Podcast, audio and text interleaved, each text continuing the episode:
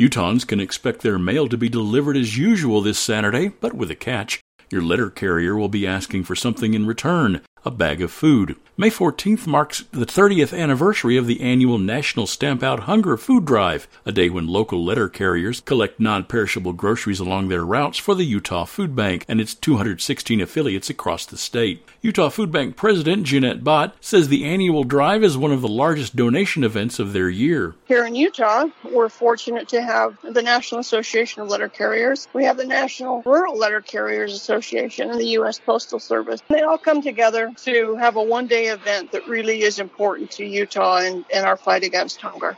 Bott says the letter carrier's assistance helps food banks serve an estimated 410,000 Utahns who periodically face hunger. She adds that all of the food taken in during the drive will be distributed to food pantries in the community where the donation is made. Bott says thousands of postal workers in Utah and across the country will participate in the Stamp Out Hunger Drive. She says the letter carriers often have friends and family members follow them on their route to help handle the volume of donations. The letter carriers take a postcard and put it in people's mailbox. They deliver a plastic bag, and people tend to go right to their pantry and take product they've purchased for their family. So the variety is awesome, going from one family to another based on what one family enjoys. Bott says the Stamp Out Hunger event is back this year after a two year break for the pandemic. I was so hopeful that when the pandemic came back to a, a bit of a control that our numbers would come down, but then all of a sudden inflation started to take an impact. And these same families who had been hampered by issues during the pandemic now are even more challenged by inflation. Letter carriers asked that the families wishing to donate